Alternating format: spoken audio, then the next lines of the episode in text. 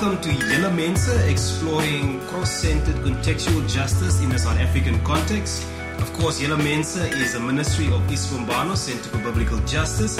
You can follow us on Twitter at Yellow Mensa. I'm your host, David Kluter, and with me is drumroll mm. Oh, I'm John Skippers. I John guess. Skippers. John Skippers. He, he's, he's, he's with me. He's, he's with me. I'm with you. Yeah. Are we together? We, we're together. No sidekicks. No, no, no, no, no, no. Okay. I'm, I'm, sure good. people are tired of the yeah. You, you our guy. You Okay, our I'm- guy. okay, we- we- well, I'm the man. He, he's, he's our guy. I, I know. I'm clearly the man. Today, today, the man. today, we're going to talk about uh, the legacy of spatial injustice. In particular, we want to talk about the need for inclusive social housing. And as always, uh, we want to uh, explore how the gospel speaks to this and what role the church can play in the whole discussion.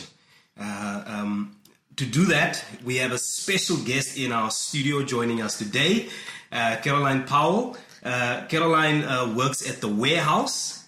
Welcome. She works at the warehouse and is also currently engaging engaged in research exploring the role uh, which the church can play in overcoming uh, the legacy of spatial injustice. Uh, so, welcome, Caroline. Good morning. It's great to be with you. Wonderful, Good to wonderful, have you, wonderful, good to have wonderful. Can you just tell us a little bit about yourself and uh, about the warehouse? Yeah, great. Mm-hmm. Yeah, so I have grown up in Cape Town all my life, born and bred, a real Cape Townian. Mm-hmm, um, I yeah, I've grown up as a Christian in the church in a variety of denominations, Mm-hmm, and I've always had a particular interest and passion in the role that the church plays in the world and in society, as well as in my own personal life and in the life of, of spirituality for um, yeah for me and for individual people. I've also always been very interested in the communal nature of the faith. Geez, that must have been a journey. Like, Yeah, well, I mean, I grew up in apartheid South Africa. I was uh-huh. 18 in 1994, so I voted for the first time, and so then I emerged from that that Yep. time asking a lot of questions, Questions. about what my Yeah. faith had to do about the country that I'd grown up in, mm-hmm. in a very isolated Yeah. part of the city, um, but with a family that were poli- politically interested and involved, and so I, Wow. yeah, I had to had to make my way into. Um, marrying my faith and and my desire to see Sure. justice in the world but that's been an amazing journey. And over the years, I then came across the organization that is the Warehouse. Mm-hmm. And um, as a blessing for me, I started working with them 11 years ago. And I've been Wow. able to, to work out this, this calling to serve the church, Mm-hmm. um, not as an ordained minister, but as a, a person who, who longs to walk alongside churches, helping them. Um, interrogate their role in society, support them, mentor them, journey with them, um, and then see that theological basis for justice lived out Mm-hmm. Right. in in Wow. beautiful ways across the city. So that's been my journey. The Warehouse is actually an organization that does that, Wow. and we've existed for 15 years. Right. Um, and and we yeah we say what we do is we journey with churches. We walk alongside them to inspire, equip, and connect them to respond to injustice, inequality. Um, Wealth and poverty in the city, really. yeah. That's Um. That's that's phenomenal, and, and, it's, and it's great to hear you guys have been doing this for like 15 years, and you've been part of that for 11, 11, years. yeah, Yeah. yeah. That is that is amazing. That is Mm, yeah. amazing, and I'm sure you've seen a lot. You've you've experienced a lot Mm. uh, within this space and, and being in certain communities as well. Yeah. Uh, tell us a little about about your faith journey and uh, what the Lord has been doing, and it's like just brought you to, to this point of you know your relationship with Him. Yeah, Mm-hmm. I think pers- from a personal perspective, as I told you a little bit about about that just now. Um, once I started working at the warehouse, I, I started to get maybe a bit more of a community and a language for what I'd yearned for for many years. Right. But then what God invited me into was actually to study theology alongside that. Um, you know, I was walking with church leaders and, and church people um, trying to help them unpack theology Right. um, for the world, and yet I hadn't um, studied theology Right. fully. So I started that journey about yeah eight or nine years ago. I did that part time, but more recently I was able to study. um, a certificate course in urban transformation, a theological discipline of actually. Right. Mm-hmm. looking at all the issues we're going to talk about in this podcast today, but from a theological lens, what it means to who is God in the city, Right. What who are we as God's followers and Jesus' followers in the city, um, and how do we interact with the, the, the powers that be Right. in the city and the powers that are emerging Right. and having their voices heard. Sure. And how do we, um, some of the language that I've learned is how do we sort of address urban fractures? How do we, we go into those places where That there are fractures in our city and mend them, but not with plasters, but with a deep um, Wow. solidarity with those spaces. Sometimes, you- yeah, yeah, Yeah. Sometimes I sit with maps on my on my bed and a Bible. Maps. maps, maps of the city, um, a Bible, a few beautiful books uh, like readings from Brueggemann, and the some of the government acts about spatial justice, Right, right. and and my and my journal. Sure. Um, and and so I find myself praying and reading and doing academic study Wow. all together. It's been it's it's just wonderful because it's given me a picture of Wow. we don't have to be separate. We don't have to just pray when we're in church or like have quiet time, but not have it affect how we feel about the world around us. Mm-hmm. So it's actually yeah, the journey has invigorated my faith and my trust in Jesus. Is it like What's- It's so interesting. I'm just going to tick up. Yep, yep, yep. I want to jump in here. It's so interesting. I remember at theological college learning um, in preaching class um, about, uh, and I think I don't know if it's if he actually said this or if it's just been attributed to him. But John Stott's saying, "You we do we preach with the Bible in one hand and the newspaper yep, in the others." And I just I'm just I'm just so amazed how that was that was kind of a, a given. It was a norm. We were taught that. But you know, when I listen to to what you're saying is we don't do that enough. And as I think about us, particularly evangelicals in the city, we've been very slow to actually say, what does that actually mean? Maybe we don't read newspapers anymore. What about maps? Hmm. What about looking and saying, how does the Bible integrate with us? And I mean, that that's it's just an extension of what we were taught in theological college, even though we don't really push it further. And if you look at Cape Town Yeah. on a map, oh yeah. I mean, you, you talk about, you know, there needs to be inclusivity. We need to think about, like, just, it is hard to do that when you look at a certain part of the city. You know what people group is there, Right. what's going on in there. Right. You, you glance over the other side and it's actually visible. I've had so many friends from Pretoria, so many friends from Joburg coming. It's like, snap, this city just reminds me of I'm in South Africa, and Yeah. this is across the races. Yeah. And I mean, having that map and just praying through that, and mm-hmm. especially what's been happening with the fires. Uh, Exactly. It is, it is, yeah, that is, that is Mm. phenomenal, and I'm, and I'm so glad that you're actually praying through this and just processing, processing, Mm. Yeah. processing. Yeah. Uh, you know, with with the struggle of this whole problem of of, of uh, inclusivity and, and, and, and housing, it's been coming on for many years. There's many other organizations like Reclaim the City and um, Ndifuna. Ukwazi, who's been engaging the city, who's been engaging this this topic of social housing within the city. Uh, I, I want to talk about this week though. Um, it's been fairly significant, and there's been a lot been happening. Uh, allow me to, to, to, to, to say this. Just give me some time. Um, uh, with the withdrawal from the council uh, agenda of the report uh, recommending the sale of the Salt River market site at less than 10% to the social housing partner, uh, Communicare, this multi million rand project would contain 850 housing units That's right. would contain 300 units allocated for social housing. Those which uh, a monthly, those who with a monthly income of about 100, uh, 1,500 to 15,000. Listen, I'm, I'm just, I'm just, this, this, is, this is something that's currently happening in Cape Town. If you guys have been reading the newspapers, um, there's a lot that's been going on, people resigning from Yeah. the, the Democratic Alliance, um, the DA. Uh, uh, I, I'm- I'm just going to get into a little bit what, what, what that is all about. And so the report was sent back for further technical clarification.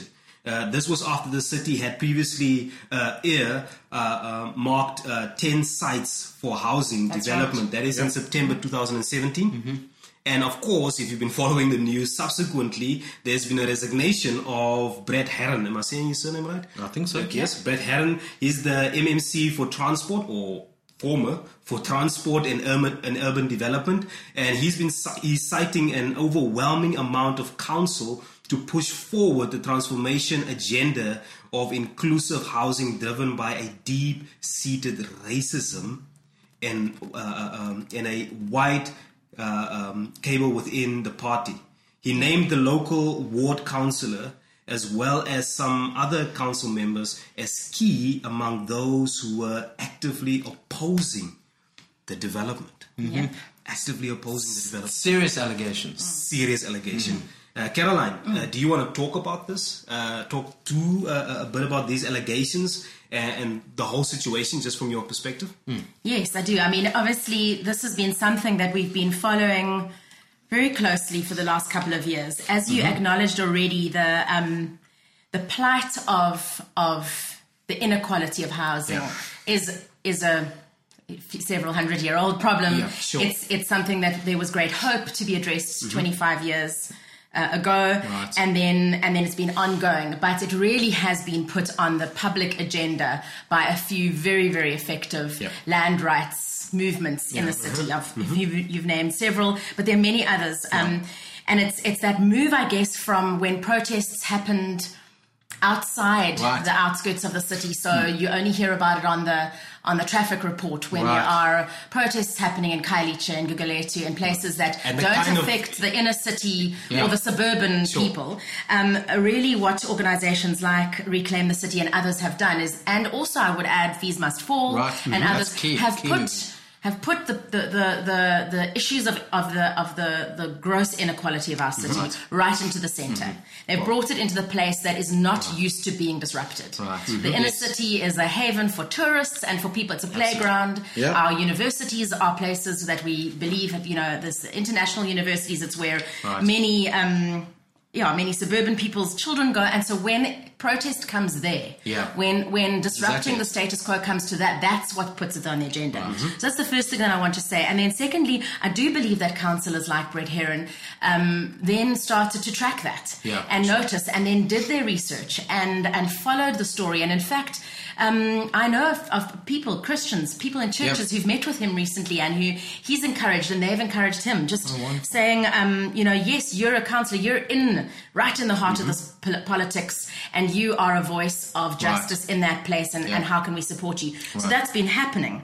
Um, what I think happened last week was was um, this very public outcry that what was supposed to be on the agenda at that meeting was cancelled or postponed. Postponed. and and so the response was um, that he publicly wanted to out.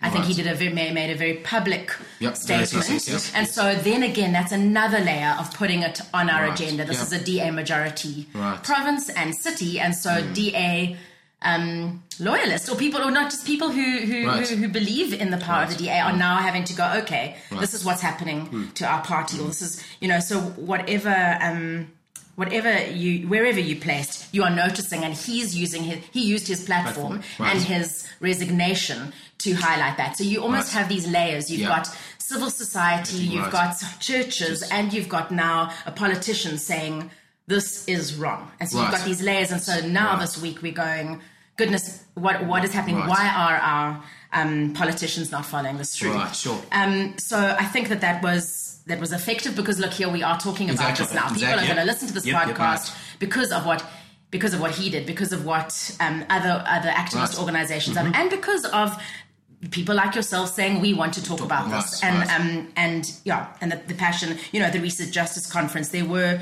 four to- talks about land and justice and spatial justice and Mm. Right. space and place. So that was it's a big issue, and of course, it's within the the greater picture of the announcement about land expropriation Right. without compensation. So the whole Right. country's talking land Exactly. in a renewed and a much more passionate way. All our um, years of deferred hope is being addressed. All our years of frustration, of non-action, is being Mm-hmm. Right. brought to the fore. We're Right. all very aware that we were one in the year of the of the elections, and so Yeah. we're also all, I think, a little bit suspicious Of course. who's putting things on the Right. agenda and why and what politicking is happening. And then and then also other people's fears are emerging. What does this mean for us? What does it mean for landowners? What is it? What is this? All of this thing. So that's I think the picture. Um, I mean, I guess you asked me to comment on the allegations, but I think he said what he said. Right. It's our job to really listen to what he's saying and not just react. I think, Right. but to Sure. lean in. Yeah, yeah. And to Yes. listen to what he's saying. And to try and understand what he's saying and what many others are saying. I mean, he's a politician, I so he's using yeah, his power think Yes, yes, that's, that's he's a he's a little Yeah. Yeah. he's a public Right. figure um, and he's using his his power in that moment Um, but our opportunity is, I would say, as maturing Christians, Right. is to to lean in instead of accusing, instead of saying, "Oh gosh, we're we're tired of this agenda, we're Right. all of these things," and to just go. Now we've got layers. We've got churches, we've got civil mm-hmm. society, we've got activists, mm-hmm. and we've got politicians who we trusted, mm-hmm. all speaking into the same thing. That's for me. That's the moment we're in, Yeah. and it's a Sure. potentially incredibly exciting moment. Yeah. And, and and, you know what, what I what I love about what you're saying is that because here's here's what our default is, and and I'm speaking and I'm speaking really to the church because I know even within the church this is this is present.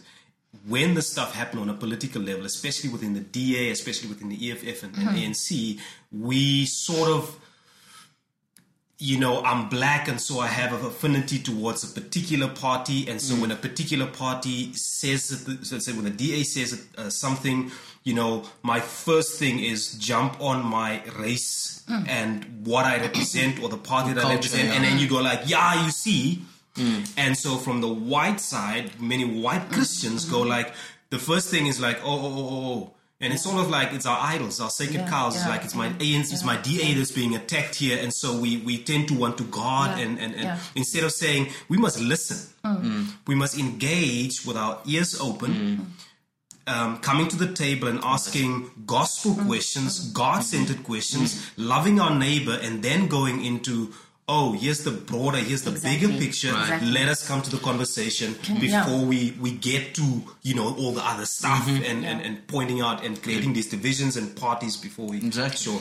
Can I say two things about that uh, that I 100% agree? One is, I think we've mentioned them a couple of times. So you have um, activists in the city that are putting this on an agenda, but some of them are using techniques that are deemed to be illegal because Right. they're occupying public buildings. Right. And so I often get asked, as a Christian, how can you support Ah, right. an illegal Yeah. occupation or an illegal group of people. And my heart response has been when we think about the biblical laws of justice, especially. Jubilee and others Yeah, like that.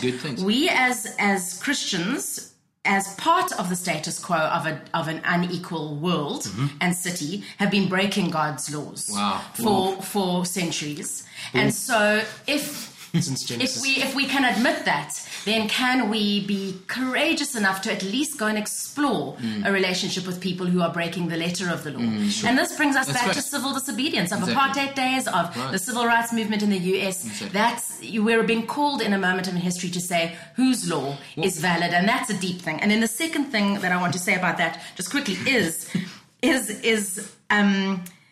Oh no! And now I'm forgetting. so, so jump in.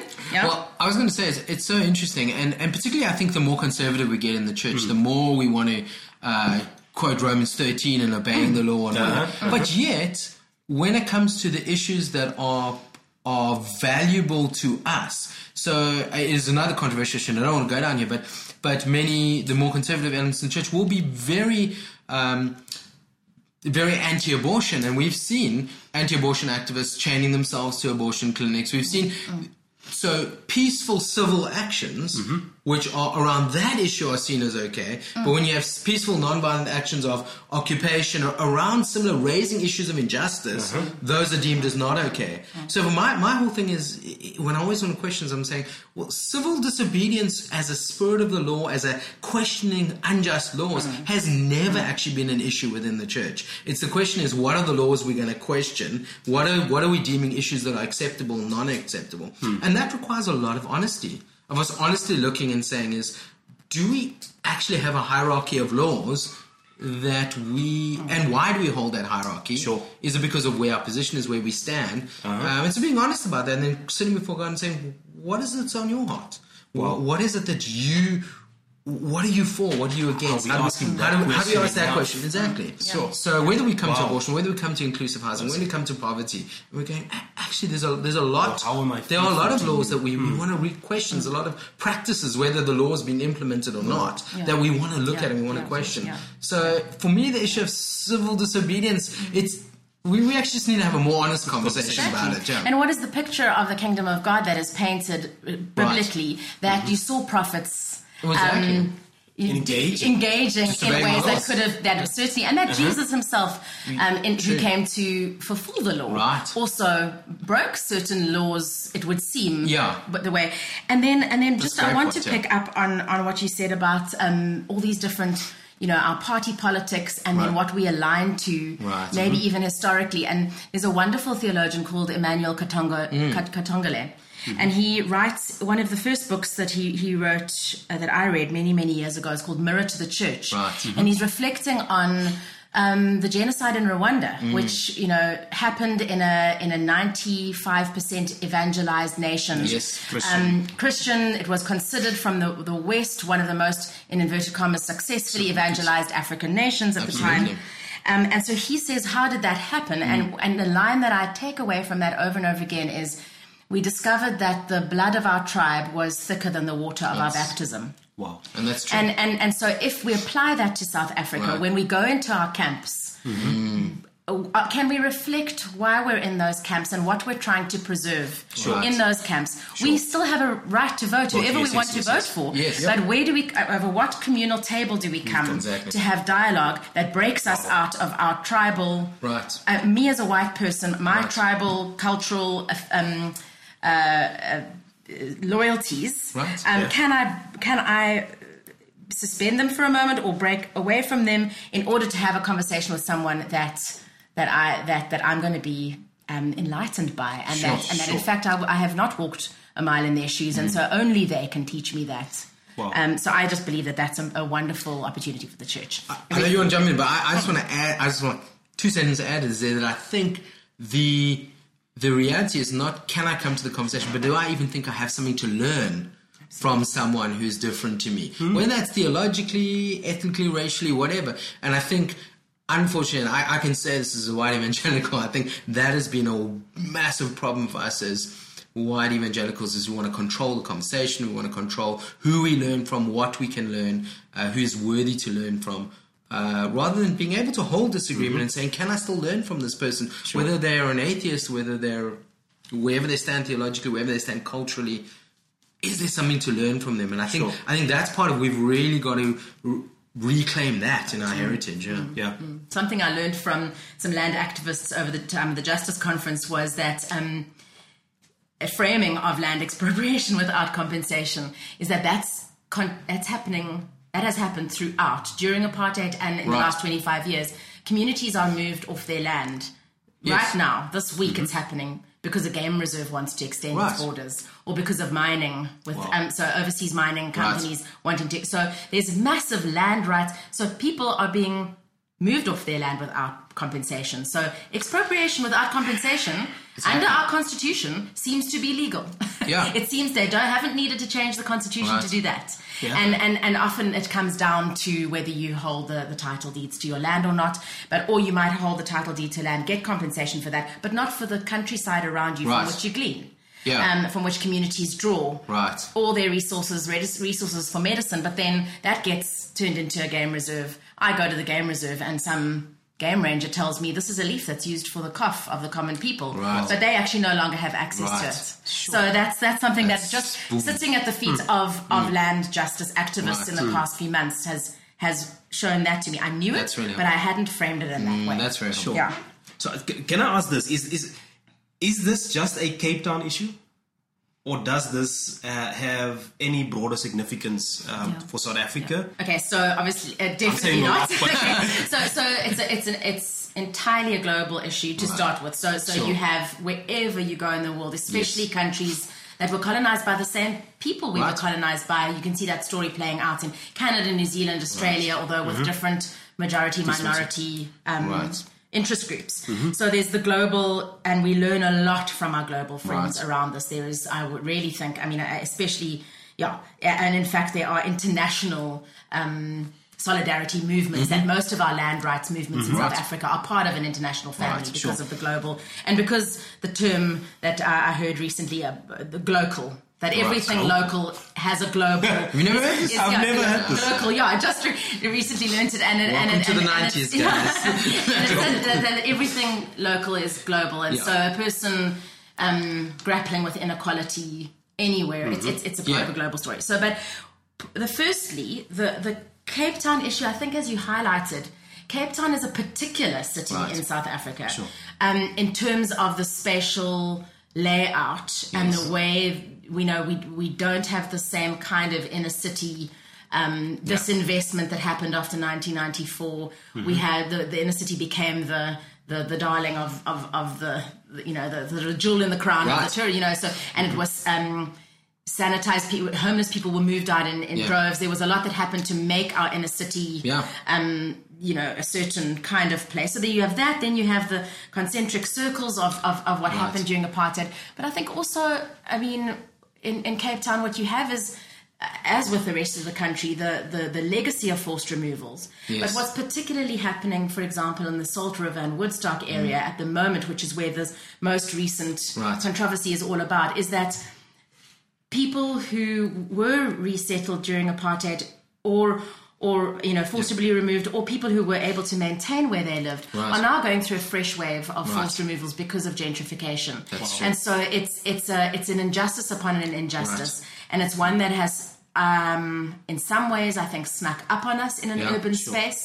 um, and we can't reverse what has been happening. Yeah. But what we are trying to do is say we need to drive a spoke into the wheel to slow Right. down the pace Absolutely. of what's happening because people are, I mean, you know, so there's all of that. So that's the Cape Town specificity Specifics, of the, of yes, the yes, issue. yes. Yeah. Um, but no, absolutely. Just the examples that I used of rural spaces, mining, game reserves, that kind of thing. And then also, of course, in, you know, we actually learn a lot um, in Cape Town from some of the, the theologians and activists, Christian activists in Pretoria who've, Mm. Right, who've sure. strongly influenced um, how we've been able to, to learn about it here. But they're now also drawing strength from what's happening in Cape Town. So these, these cities are sort of learning from each other. Different dynamics, different, different, you know, um, uh, being governed by different parties and different people, Right. but actually, um, you know, finding that common thread and, and, and learning from uh, and running activist schools and things, Yeah, you know, um, with, with yeah, a deep theological basis. Wow. So yes, some of the aspects of it in Cape Town are, are specific, um, but no, it is an, entirely a South African uh, issue. Wow. But then also you'll. So I haven't probably mentioned. It's probably helpful for the listeners to know a little bit about um, some of the acts and things that support Right. the the, um, the, Inclusive. the the inclusive housing and the movement towards spatial equality in our Mm-hmm. cities. And and some that you probably should know about. One is called SPLUMA. The Spatial Planning and Land Use Act that was born in 2013, but Right. sort of um, refined in up, even up to 2017. Right. Um, but then of that, they've actually d- dug down and, and made the Western Cape Spatial Development Framework.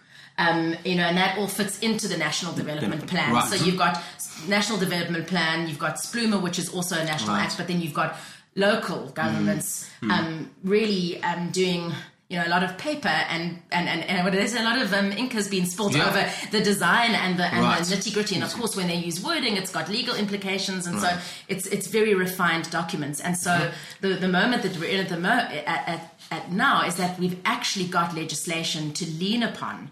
To say that, that now Right. there needs to be political will to Right. implement it. Um, and often the political will needs to be in the relationship between local government, city, and and private development. Yeah. And and so you know things. What happens in SPLUMA is that there there really are, and you know it's. There's a 64 page document of people who've gone through Right. SPLUMA and have highlighted what what is urgent that needs to be implemented that is currently not being implemented by by local government. But um, you know, one of the things we we have to start doing is is knowing that when something is is you know we might talk about what's illegal Right.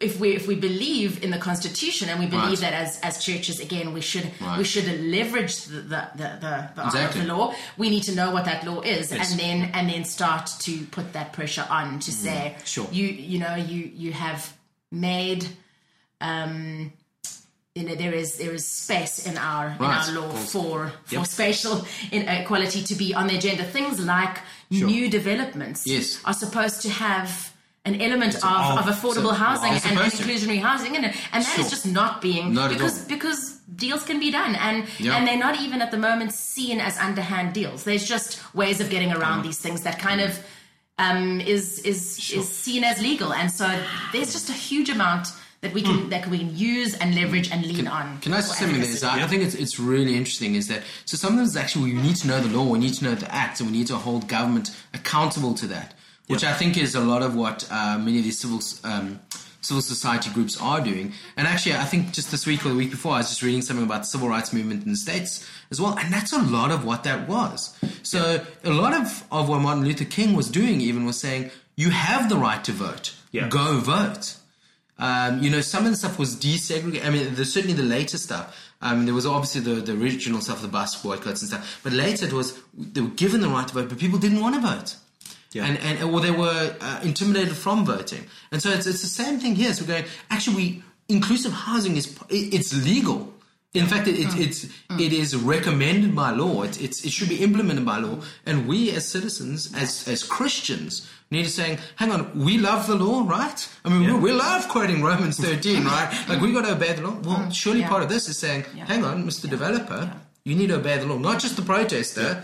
What about the developer who's breaking the law? Yeah. And we, we need to, so if we want to, want to go on Romans 13, let's Yeah, go there. yeah. And we, we need to say, we need to learn the law. And it's a, what's a little bit frustrating about the land debate, Mm. I think, at the moment, because I think we're often getting paralyzed Right. in talking about this big thing out there, what the government Mm. should or shouldn't be doing. Can they change the constitution? Everybody's getting, you know, quite obsessed about what what that where that's going to go. Right. Um, and and yet there is the the other side of us without changing anything. We should actually be able to do justice Exactly. much more effectively. So I'm. This is what I love about the term spatial justice Right. is that it actually moves us away from a, a land debate that feels quite disempowering to to a a under, trying to understand space. Um, fro- you know, where are we? Who are we? How did we get where we are? Um, you know, there's been what they call the spatial turn Right. was a, a not even a philosophical, but even a practical turn that happened in the last several decades in things like architecture, in Right. city planning. Um, that, that was it's known. It's called the spatial turn, which was where where where people in those kinds of fields moved towards understanding what makes a good city, Right. what makes for inclusion, what makes for equality, and that turn has happened in those spaces, but it hasn't happened theologically. Sure. And so, you know, we often are, are, are struggling to read our, our, our Bibles, understanding the meaning and the uh, of space and place and power in the Gospels or in, you know, the, the, the, the Israelites and exile and all of those things are happening wherever we're reading stories in the Bible. it's- these things are, are comes down to Yeah. how you read your Bible. Yeah, comes yeah, down to how you exactly. read. So let's get on to this issue of the Yes, yeah. Mm. church. Now, now, how does how do we as a how does does the church have any conversation? I mean, we we we in one sense the church having this conversation, Right. But in the and I, and I also understand this when people talk about the church, you know. Sometimes we don't even mean the same thing when we talk about Right, the church. sure. Do we mean local church? Do we mean universal church? Mm, Do we mean individuals pocketed church? Uh, can we speak to that? I would In say terms yes, of all what of is the above. what is the church and how does it look? Because here's something very personal. My wife and I are thinking of um, we're paying rent and we're going like we need to start buying and, and we and we and we're thinking about and one of the things that we've been really struggling about is like you know we think we're looking at Woodstock and we're like how does it look for me as a Christian to, to buy space there if we if we're gonna buy property there? Right. What's happening with the people that are already Right. staying there? Am I going to be part of this gentrification? How, how does it look for me as on Mm. an individual, the church level? And we really wrestling with this. You know, I was reading, what is it, Noah and the Lord making, giving the rainbow, and just the Lord makes a covenant with him, but he also says, I make a covenant with the earth and with Right. the animals. And that just threw me as like, God is concerned about the earth. So Right. I need to be concerned. And so when, I, when I think about this stuff, it's like, Lord, how does it look for me? So, guys, please, how do we get into this conversation? Where do we come into this conversation? You've got a mixture of churches in South Africa. You've Sure. got churches that were have been here since almost the beginning of colonialism, and you, you have churches that, that were able to get land because of apartheid. Right. You got you've got churches that are unable to get land because of apartheid. You've got churches that are growing in places where they can't get access to land and are mm-hmm. using school halls. You've got churches that choose not to own land because because they want to be mobile. You've got Right. churches that don't really mind whether they're in Goodwood or Kenilworth or, wherever, yeah. or Milnerton. They actually just want to be gathering people Right. around a particular way of gathering. But wherever they they gather and who you know they are made up of human bodies and lives, and people arrive at that place having left a certain place, Right. and they've that's driven or they've tra- walked or they've traveled on public transport across. And again, looking at urban fractures, what Place are they? issues, what are they? What are they traveling through to get to worship? Mm-hmm. Um, there is a conversation about who are we and how did we get to, to be this Place is church affected. at this place is, is affected. Um, I think that that's. I think that uh, I believe that the, the church will will experience a a strong revival if they if we become more connected not maybe not only to the place that we are located but to the places we come from to get there. good. so that we're not leaving our our history or our current lived reality at the door to come in and worship. We're bringing everybody who you know who we are. And and um I you know, know but, but we can't do that anyway. It's a it's a it's a fallacy that we do that. Yes, and I know yeah, you're not yeah, saying that, yeah, yeah. but just for you know, like we we pretend like we leave our history and our current lived reality, at the door. Yeah. but we don't. We bring it in, Yeah. Mm. and then we play this game where we pretend like we're just in this neutral space. Mm. If postmodernism has taught us anything, is that we are not neutral. Sure. um, and I think that's that's been such a helpful gift to us. Can- yeah, can so, I- so, so that would say that actually it's not that we should get involved in it, we are involved Exactly. in it. We're involved Yep. in spatial justice and spatial injustice, Whether we like it. acknowledge it or Exactly. not. It's, it's like Yeah, you, yeah. like you're thinking of Yeah. buying a house. Yeah. You're Yeah. involved in it. Yes, exactly. And Yeah, it's like yeah. as simple as it's as simple as I'm going to rent. You're involved in the conversation. How does it look? Yeah. Yeah. Uh, Which. I've said to people a number of times. They say, "Oh, my church, we didn't get involved in politics during apartheid." I'm like, "You sent your kids to school. That's a political choice. You drove on roads and you use railways. It's a paradigm Roads shift. and railways Think are differently profound about political statements, with- particularly in Cape Town. Sure. Yeah. Yeah. Can, So, can I, can, yeah, I, can, yes, I ask yeah. you, can I ask you a question? Um, as a member of the church, um, as, a, as a person who's part of the church, who's part of a church, Mm. um, you're doing a lot of research around this, Mm. this conversation. Can you please just, from, from that side, tell us maybe some, h- how has that shaped um, your thinking and how like what are you currently busy with, with into, within your research Yeah. and um, and probably just also just one comment about like practically or what the church can do Mm. Yeah. you know like Yeah.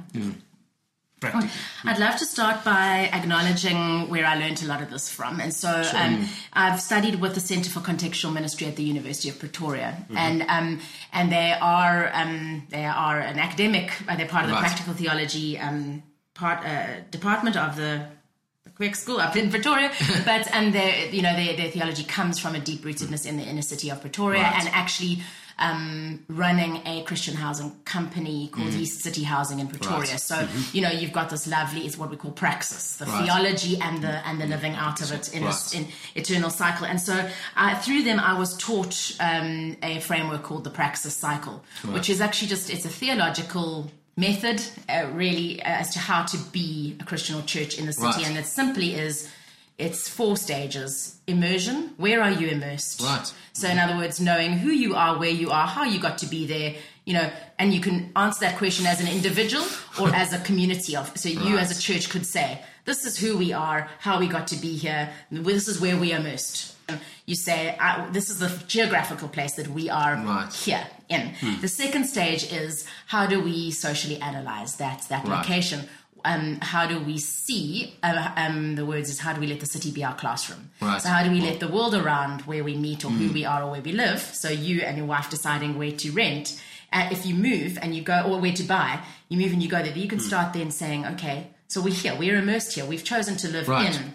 Um, yeah, in, in this place, and so now you you start to to not just screech in and screech out. You- Right. You, you you see the world around you. You allow the city to speak to you. And some of the things you do around the social analysis is you say, what are the things in the space that are bringing life? Where is Yes. where do we see God at work? Where life is flourishing Right. Mm-hmm.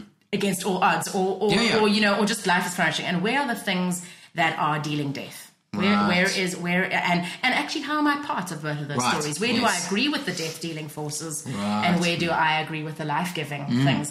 And so you start to to, to do much deeper analysis. And then sometimes what you do, what you realize is that what you think is wonderful Um, you dig below the surface and you realize X amount of people have been removed in order for that wonderful to happen. Yes. And so then it's a mixed bag. The place that was was your greatest playground is now Yes. this place. So you you, you start Sure. to get it kind of wrecks you. Yeah, I'm but anyway, so so so if you're able to do that as an individual or a family or a Mm. church, that's phase two.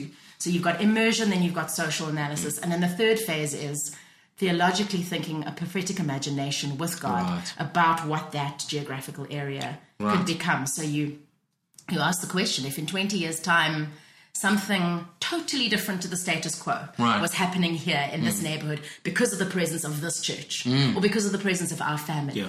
how would we tell the story of how we got there and you can use isaiah 61 and other Mm. Exactly. pictures of you know the biblical images of what a city of justice can look like Mm-hmm. you could des- describe that you do a bit of dreaming Right. um, and and you paint this picture together, and also you know yeah yeah how, how, naming some of the ways you think that that that community Right, got to well. that, and then the fourth stage is how do you bridge the gap between that which you've analyzed and that which you've imagined with God, who who what what what are you? What player are you in the story? Right. Who should you be working with? Yes. Who haven't we seen that we could be working What- with? what- Who are the actual experts of this neighborhood? Sure. We call ourselves Ah. experts of the neighborhood, but do we consider the person who has slept on the street of that neighborhood longer than I've rented a flat there? They As know the ex- neighborhood. They know the neighborhood. You know, know like wow. those things. Or what are?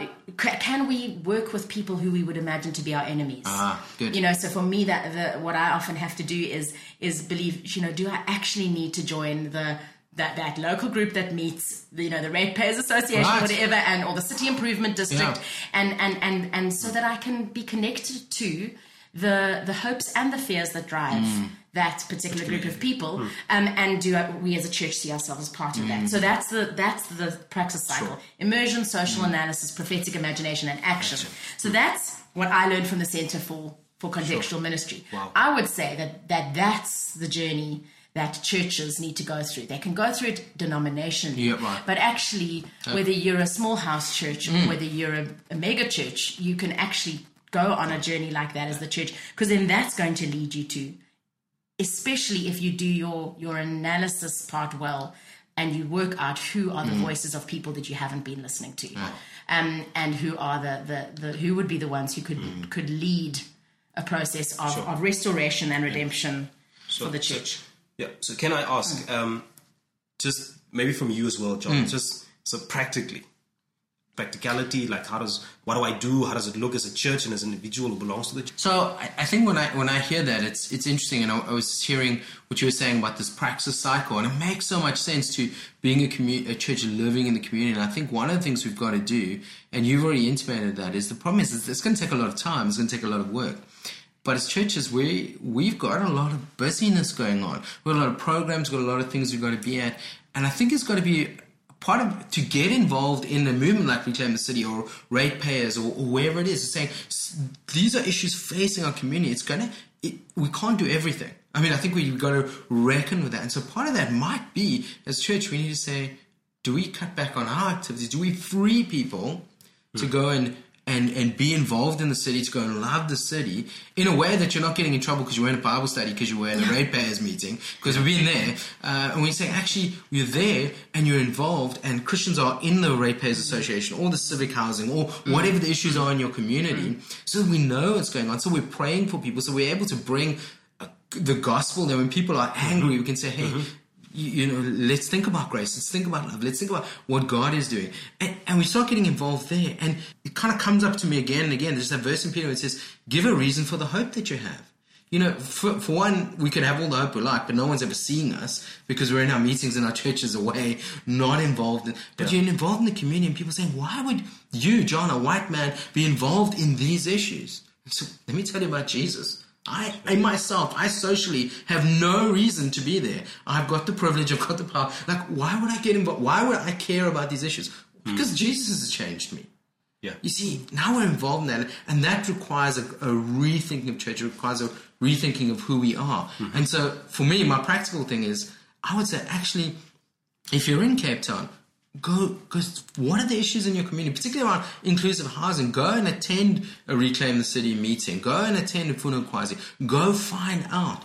Too often we, we operate in ignorance and too much of the ignorance is it, it's a designed ignorance. Let's remember, apartheid was designed to keep us ignorant, and I think we're perpetuating that system over and over again by keeping ourselves separately, separate. And very often in churches, we have perfected that. Go know people by name. It's like that thing. It's like you, you think this, you think inclusive housing is not an issue. Go talk to someone for whom it's an issue.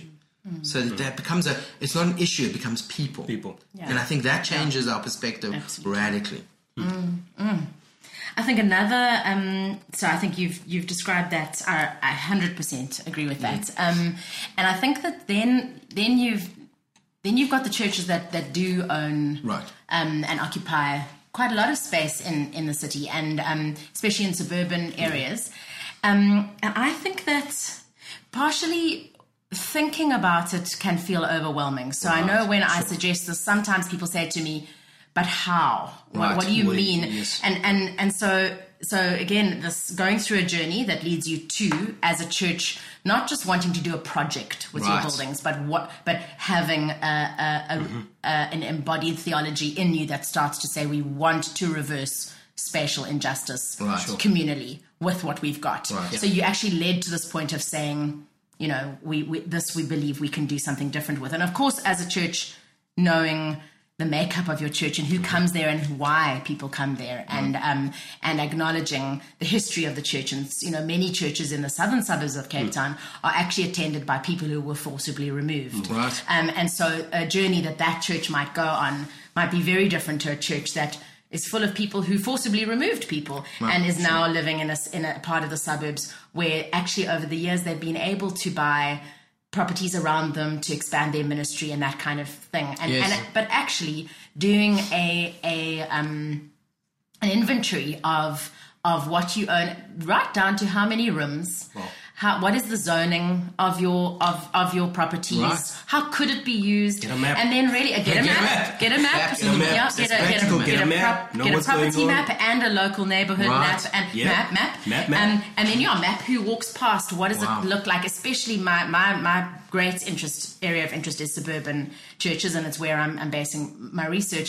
Is you Hmm. know who are the inhabitants of the neighborhood during the day? So often in suburbs, there's an exodus of people who live Yes. there overnight, and an influx of people who come and work in our homes. wow. And so who you know so where are those people's children going to preschool? Right. And and and why is the local church not availing their their hall to run a preschool so that Wow. domestic workers' children can actually go to school right Yeah. where they work? I mean, you know, it's not the ultimate. Um, r- response to a, a grossly unjust city where a woman Yeah, yeah. does travel for three hours to work, the- but it is the, it could be the next step. It's so levels, I'm, it's levels, yeah. yeah. So so Sure. what I would say is is is once you you know you know part of you know a, a response is is knowing where you are and and and and and and, and what's going on around you, but then also knowing assets based what you Right, have. what you so have. then so then doing your inventory both of of space and place and buildings and then and then and then being honest about what percentage of the time the rooms you you own are, are actually used Right. Sure. so so if you if you were to then look at all that together and go oh my goodness actually we've got a 70% I- l- empty empty building syndrome Wow. um, and then then you then you can start to get really excited about about rearranging things to free up a whole building or you know that type of thing i think can it can get really and then you can go well then then what then as you're going through things like the praxis cycle Right. you're being led to a reason for the use of that building Right. instead of just selling it at market Sure. um, Right. rates, especially in areas that are being gentrified. You actually say, no, we want to keep our footprint in this area. However, we got this building in the first place, now we have a footprint that God can use and redeem towards reversing spatial inequality and injustice in this area. Hmm. Um, so that's the type of thing that I think that, that churches can go on exciting Right. journeys about. And then just to, to link, like part of what the warehouse is committed to Uh-huh. is is actually we're going to be running a research project not as an expose of land per se. Although I think it would be really helpful to know how much suburban and urban Yeah. church land is actually standing empty. Yeah. Because there have been audits done, um, you know, 20 years ago. There's a Right. whole history to church land yeah. auditing, and there's a big discourse about it. But I would, for us to say, sort of in Cape Town, what churches would like to be part of a research project that helps us um, helps them to do in- inventories of their, their properties, Wow. and then but then moreover build a movement of churches that are trying to do new things with their properties, Right, yeah. Mm. um, so that they can learn from each other, that they can be put in touch with people who can inform Yeah. what they're doing better. Because I think they shouldn't be doing things like this without being informed by landless people. So, so, Ah, good. so that it's not decisions being made behind closed doors of how we should use our buildings. So, anyone listening to this podcast who wants to be part of that can contact us and, and We'll put we'll put the details in the great, yeah, yeah. the blurb. What do you call it? The thing below the Excerpt that podcast. be- You look below yes. the podcast. So basically, some of these, what the guys are saying is that listen, there's there's organizations who are thinking about this. Mm-hmm. Partner with those organizations. I always say, if you don't put your money where your mouth is, I don't really believe you're really serious enough. Um, let the money show. Let the money. Let the money show. Let your money speak. In terms of, I want to be part of an Isubumbano uh, cohort where things like this is is is is is, is let's Yeah. get our theology right Exactly. partner with mm-hmm. the warehouse who's, who's thinking theology, who's mm. thinking praxis, who's mm. thinking how does this look. Partner mm. with with different organizations who's trying to get your. Th- if, you, if you're not really sure where you are, you're not really getting it. Get your thinking right. That's a practical thing. So get your theology shaped Yeah. around this stuff. Um, next thing you have to do is like, who can I then partner with? Right. Um, and also just the encouragement that comes from seeing what other people are doing. Like so, two Right. wonderful stories or examples are. I mean, and there there are dozens actually, but but I mean, I know I, I saw in in Pretoria a Methodist church that um you know were, were able to get. Funding from elsewhere, they didn't have to just run it on the church's tithes, um, but built 27 housing units above their church hall. So they are a Methodist, they're a church with a preschool, with a community health center, and a place for 27 families to live. And it didn't impact on the space that that church actually had because they used the sky above the hall. Right. So obviously they needed the money and the investment in it, but they, they got that. But these things are possible. and then another wonderful model is actually if you look up Eco Youth Development, Mm. um, also started in Pretoria, but have about five um, homes, houses in, in Cape Town, where the emptying of NG Kerk rectory. So, Ah, there was a bit of a change in how, um, you know, the, often there were more than one rectory at a church, and often some of them were standing empty. So the, that was the one picture of empty rectories, and then the other picture that the, the pioneer of this movement. Um, Saw was was young people coming out of orphan care homes at the age of eighteen or Nowhere nineteen and go. having nowhere to live, and then other young people wanting to live in community. Uh, So people from privileged backgrounds wanting to live with other young people in a way that Mm-hmm. that brought about a different kind of South Africa. And so they've started these eco youth houses. Right. Where, where there are about 17 across the country now, where where church buildings are homes for intentional living Christian communities of young people Sure. from mixed backgrounds living together. Now that to me is like Wow. the most wonderful picture of the kingdom of God. Y- Yellow And- means uh, yeah. can you say you can't say you you haven't had, you didn't hear, you don't know. be thinking, mm-hmm. mm-hmm. be be be thinking. Caroline, I want to Yeah. thank you. I want to I want to thank you for for for coming. Man, you, you've shaped me in, in mm. thinking about my space.